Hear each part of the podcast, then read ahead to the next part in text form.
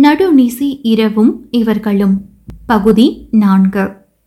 சென்னையில் விவேக் அவன் வேலையில் தீவிரமாக இருந்தாலும் ரம்யாவிடம் இருந்து தகவல் வராததை நினைத்து வருத்தத்துடன் இருந்தான்.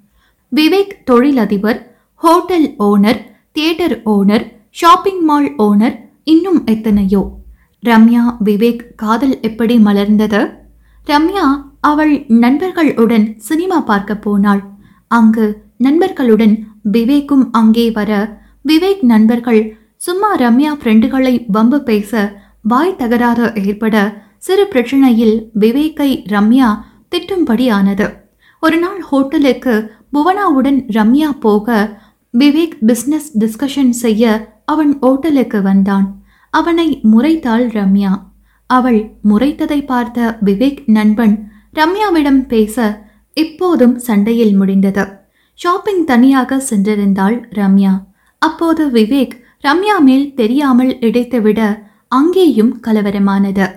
பீச்சுக்கு கீதா நிம்மி கஜா புவனாவுடன் ரம்யா போனாள்.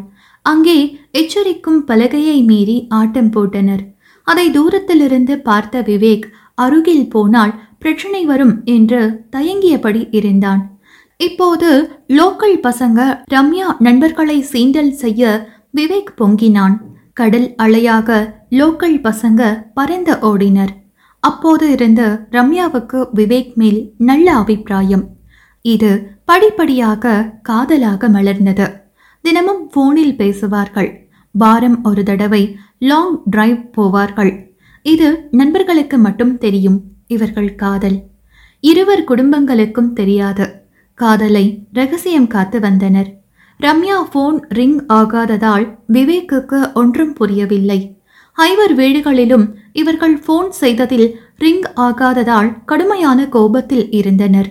பொறுமை காத்து பின் ரம்யா வீட்டுக்கு சென்று விசாரிக்க அவர்களும் தெரியாது என கூற போலீஸ் கம்ப்ளைண்ட் கொடுத்தனர். இப்போது இவர்கள் ஐவரும் காட்டுக்குள் மூன்றாவது அறைக்குள் சென்றார்கள். சேர்வராயன் மலை. விடிந்ததா? விடியலையா என்று தெரியாமல் பசி பயங்கரமாக எடுக்க நிம்மி ஐயோ ரொம்ப பசிக்குது. கீதா ஆமா எனக்கும். மணி ஒரு நாள் சாப்பிடலன்னா ஒன்றும் ஆயிடாது. கஜா முதல்ல நாம இங்கேருந்து வெளியே போகிறது தான் முக்கியம். ரம்யா ஆமா பசியை பொறுத்துக்கோ நிம்மி. நிம்மி பசி வெறியில் வேகமாக மூன்றாவது அறையில் நுழைந்தாள். இரண்டு அடி எடுத்து வைத்தாள். வீழ் என கத்த அதுவரை எரிந்து வந்த போன் டார்ச் பேட்டரி தீர்ந்து விட்டது. ஐவரும் இருள் கடலில் மூழ்கினர்.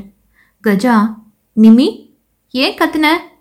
மணியும் ஏன் என்று கேட்க ரம்யா சொல்லு என்க கீதா இருட்டா இருக்கே பயமா இருக்கு. மணி பயப்படாத. கஜா மணி உங்ககிட்ட லைட்டர் இருக்கா? மணி தேடி பார்க்குறேன் எங்கேயாவது விழாம இருந்தா சரி. தேடிக்கொண்டே இதோ இருக்கு. கீதா என்கிட்ட தா. மணி அதை கொடுக்க கஜா எரிய விட்டான். லைட்டரை எரிய விட்ட உடனே நிம்மி வீழென கத்த அனைவரும் ஆடி போயினர். ரம்யா ஏன் கத்துன?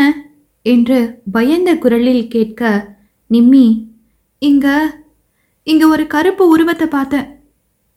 மணி எங்க? நிம்மி ஒரு சுவரை காட்டி இங்க தான் நின்றுகிட்டு இருந்துச்சு. பயத்துடன் லைட்டர் வெளிச்சத்தில் அங்கே பார்த்தான். அந்த உருவம் நின்று கொண்டு இல்லை. அது ஒரு பாறையில் அமர்ந்து தியானம் செய்கிறார் என்பது தெரிந்தது. கஜா அப்போது ஏதாவது மரக்குச்சி மாதிரி ஏதாவது இருக்கான்னு பாருங்க என்றான். இருட்டில் அகப்பட்டதை அனைவரும் ஒரு இடத்தில் போட்டனர். கஜா தீ மூட்டினான். தீ நன்றாக பற்றி எரிந்தது. அந்த அறை பிரகாசமாக ஒளிர்ந்தது. ரம்யா தியானம் செய்யும் அவர் அருகில் போய் நிதானமாக பார்த்தாள். சிறு சிந்தனைக்கு பின் இவர் தவம் புரிகிறார். முனிவராக இருக்கலாம். மணி என்ன காமெடி பண்றியா?